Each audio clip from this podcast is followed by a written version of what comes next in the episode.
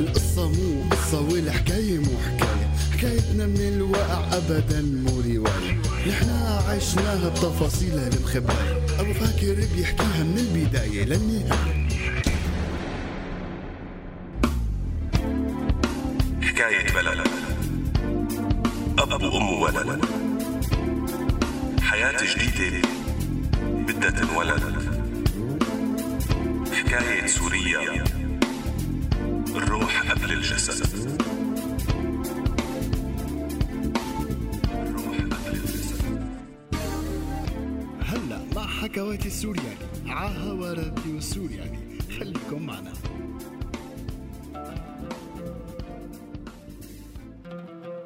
ما في حدا بتسأله بتحب الفوضى وبقول لك إيه. حتى لو كان فوضوي وبكون غالبا بيكره الصفة بحاله. بس رايا وضع مختلف. كانت بتتميز بفوضويتها الحلوة وعفويتها وضحكتها البريئة.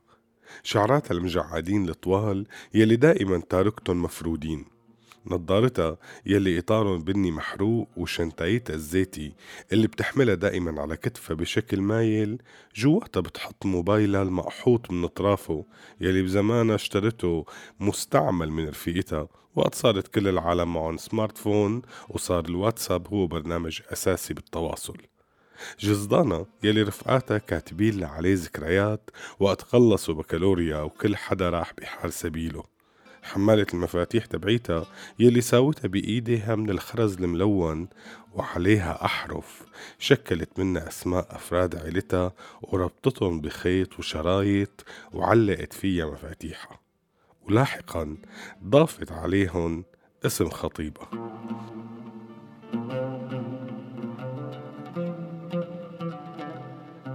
كان لرايا ستايل خاص ومميز وحلو على الرغم من كون عيلتها بسيطة وإمكانياتها على قدها. أبوها عنده كشك صغير براس الحارة اللي ساكنين فيها وأمها ست بيت عادية. أختها الكبيرة متزوجة ومسافرة أخواتها الصبيان الاثنين بعدهم بالمدرسة واحد إعدادي والتاني ثانوي. العيلة حالتها على قدها بس وعلى الرغم من الصعوبات اللي بيعيشوها ضلوا بحبوا بعض وسعيدين بحياتهم إلا أبوهم. يلي كان دائما ما رضيان كان الأب عنده أحلام كتيرة لكن أحلامه بالفعل مجرد أحلام ما حاول ولا مرة يحولها لأهداف حقيقية أو يشتغل بشكل جدي ليوصلها. ما بحب يبذل جهد وبده الشي يوصل لعنده. بنفس الوقت ناقم على كل مين عايش أحسن منه وزعلان إنه هو ما عم يقدر يأمن لأولاده العيشة اللي بيستاهلوها. يعني بالمختصر لا عاجبه وضعه ولا بده يشتغل لتحسينه. أما رايا فعكسه تماما فوضويتها كانت جاية من عجقة أفكارها ومن حماسها لكل شي جديد. بتحب تجرب كل شي ومستعدة تتعلم أي شي. كانت بتكره إنه يكون عندها اليوم مثل امبارح أو بكرة مثل اليوم. دائما لازم يكون في شي جديد. شي تقعد عند بياع الورد تتعلم لف باقات الزهور شي تجرب تشتغل بسوبر ماركت اتعلمت تسوق سيارة على الرغم من إنه كتير بعيد عنهم إنهم يشتروا سيارة. جربت تلون بس ما حبت الألوان اشتركت بالكورال ومرات كتير بمسابقات رياضية. حبت الشعر كتير ولقت حالها بالكتب الفلسفية. كانت قاعدتها بالحياة إنه خير عادة لا يعتاد الإنسان عادة.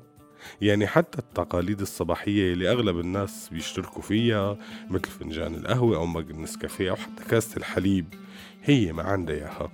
يوم شكل بس الشي اللي ما بيتغير فيها هو عنادها وحدتها مع الغلط. وبسبب هالشي أتعرفت على خطيبها خلاص بدي أعيش حياتي وما فيك تسربيني. ولا ما بدي ظبط تختي وما فيك تجبريني.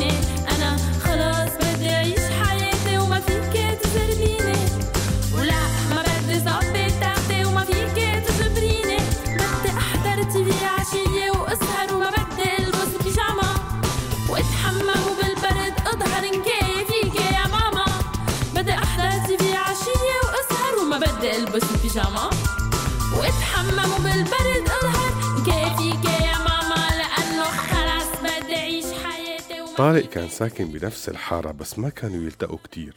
هو ورايا إلا بالصدفة. وواحدة من هالصدف هي كانت رايا راجعة على بيتها لما شافت طارق واقف وعم يحل مشكلة. أو بالأحرى خناقة بين شباب راكبين مرسيدس ومبين إنه إيدهم واصلة وبين رجال ختيار صرخ عليهم لما رعبوه بطريقة تشفيتهم جنبه وزمورهم العالي. فحاولوا يضايقوه ويضربوه. بس تدخل طارق وقدر يفرطه.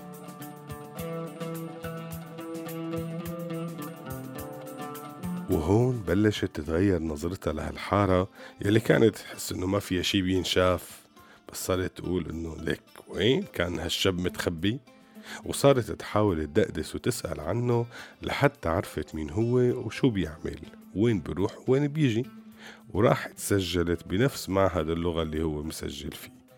وبلشت صحبتهم كانوا كتير يفوتوا بنقاشات ومرات يكون عندهم نفس الرأي بس مرات كتير الاختلاف يكون كبير.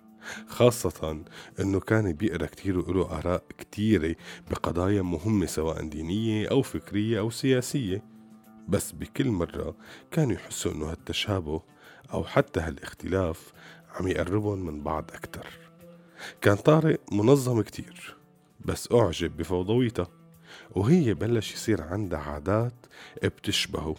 وشوي شوي صار كل شي فيهم بدل انهم ثنائي حلو مميز ومليان طاقة وحب. طارق تقدم لها وهي وافقت وأهلها وافقوا. وتمت الخطبة بس أبوها كان عنده غصة. كبرت البنوت كبرت ست الكل. صار بدها تتجوز تتركني وتفل. كبرت البنوت كبرت ست الكل. صار بدها تتجوز تتركني وتفل. ربيت بدموع العينين ربيت بالنقد وبالدين. بيجي واحد مدري منين بياخدها وبيفل. كبرت البنوت كبرت ست الكل. صار بدها تتجوز تتركني وتفل. ربيت بدموع العينين ربيت بالنقد وبالدين. يجي واحد بدري منين. كانت غصة أبوها لرايا جاية من كتير شغلات. شي إنه الخطبة مصاريفها عالية وحسب اعتقاده حظه النحس هو اللي ما عم يخليه يأمن هالمصاريف. وشي إنه هالفرحة يلي عم يشوفها بعيون طارق ورايا خلته يحس إنه هو ناقصه كتير ناقصه يفرح مثل هالفرحة مع إنه كان بإمكانه يفرح لبنته. بس كان دائما يلوم حاله. صح نفسيته مخربطة بس لسه كان عنده ضمير. لحد ما بيوم من الأيام إجا لعنده واحد وأخده على جنب وحكاه بشكل سري وفتح له باب جديد.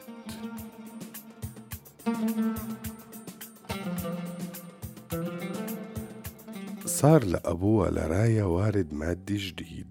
هالشي ما خبر فيه عيلته بس هن لاحظوه أو بالأحرى رايا لفتت انتباههم إنه بلش الأب يجيب فواكه لحمة يدللون شو في شو القصة؟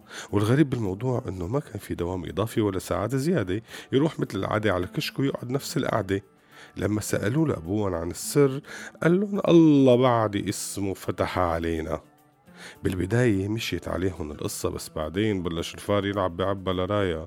إنه هالكشك لو شو ما كان ما رح يجيب هالوارد فجأة والبلد كل ما عم تدقر الأحوال فيها شو في؟ بهالأثناء صار ينسمع عن اعتقالات عم تزيد بالحارة. شابين ثلاثة أربعة بلشت رايا تحس إنه الشكوكة بمحلها. كان وقع هالشي كتير قاسي عليها. شو تعمل تخبره لما تعمل حالها مو عرفانة؟ تحكي لأهلها لما تخلي الوضع عادي. هذا المال اللي عم ناكل ونشرب منه هذا شو حلال ولا حرام؟ هذا تمن لخبر عن شاب ما له ذنب غير إنه حكى رأيه أو عرض فساد؟ كيف هالكشك كان باب رزق حلال هلأ صار منبع للمال حرام؟ أفكار تاخدها وأفكار تجيبها لحتى قررت أنها تعطي أبوها فرصة وتحاكي بكرة بالموضوع. لما فاقت رايا الصبح ما لقيت أبوها بالبيت استغربت إنه ليش طالع أبكر من العادة؟ قامت خبرتها أما إنه قال هاليومين عنده شغل كتير ويمكن ينام برا البيت. قام قلبها قبضة في شي مو ظابط عم بصير. للأسف إحساس رايا كان بمحله. بهالأثناء كان أبوها لرايا عم يشتغل على تقرير مفصل عن طارق خطيب بنته. الطلب كان صعب عليه مشان هيك قرر ينام ليلة برا البيت ليفكر بالموضوع على مهله ويدرس قراره. ما قدر يرفض المهمة بسهولة لأنه العرض كان مغري كتير. طارق شاب محرز والمعلومات اللي بتنجاب عنه مهمة وهو بسهولة بيقدر يوصلها بما أنه بيكون صهره. يعني صفقة رابحة يا سيدي ما علي. بكرة بيجي لبنتي واحد أحسن وبهالمصاري بعمل لها أحلى حفلة وبنسيها كل شي. نظرته للمصاري كانت نظرة المحروم يلي شايف السعادة كلها بهالشغلة يلي فائدة. بس ما خطر بباله إنه الصفقة الرابحة ممكن تكون خسارتها كبيرة من نواحي تانية. مع رجعة أبو راية على البيت طلع قرار باعتقال طارق بعدة تهم الأخ بفكر وبهالبلد ممنوع التفكير بوقف ضد الظلم ونحن ما عنا حدا يوقف بوشنا. لما عرفت راية باعتقال طارق عرفت تماما إنه ابوها ورا هالاعتقال. وعرفت أكتر إنه هالبيت انهد وما عاد في شي مثل الأول. الأب يلي باع أول شي الغريب قدر يبيع مع الوقت القريب ويلي بيبيع القريب بكرة بيبيعني كمان. حملت المفاتيح اللي فيها كل أسماء العيلة إن قاموا منا أحرف اسم أبوها مثل ما حست إنه هو خلص انقام من حياتها ومن قلبها. لما عرفت امرايا بالموضوع طلبت طلاق فورا. إخواتها حسوا إنه ما عاد لهم عين يتطلعوا بحدا من شباب الحارة بسبب عمايل أبوهم يلي شوي شوي بلش الكل يعرف إنه مخابرات وإنه داسوس وفسفوس. رايا قررت تعمل المستحيل تقدر تساعد طارق وتكفر غلطة أبوها. أبوها يلي كسب المال بس خسر العيلة والسمعة خسر ضميره واحترامه لحاله. خسر مرته وبنته وولاده خسر كل شي وما ضل معه إلا المال المال الحرام. استودعناكم.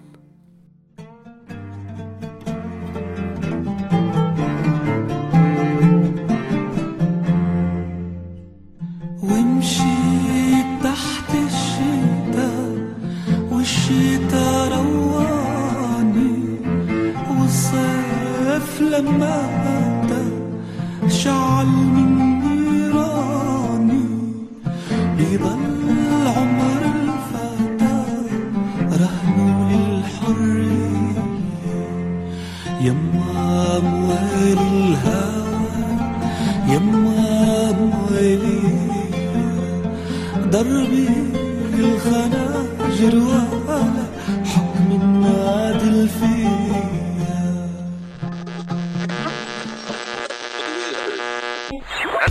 هذا البرنامج من إنتاج راديو سوريالي 2017 عم تسمعوا راديو سوريالي.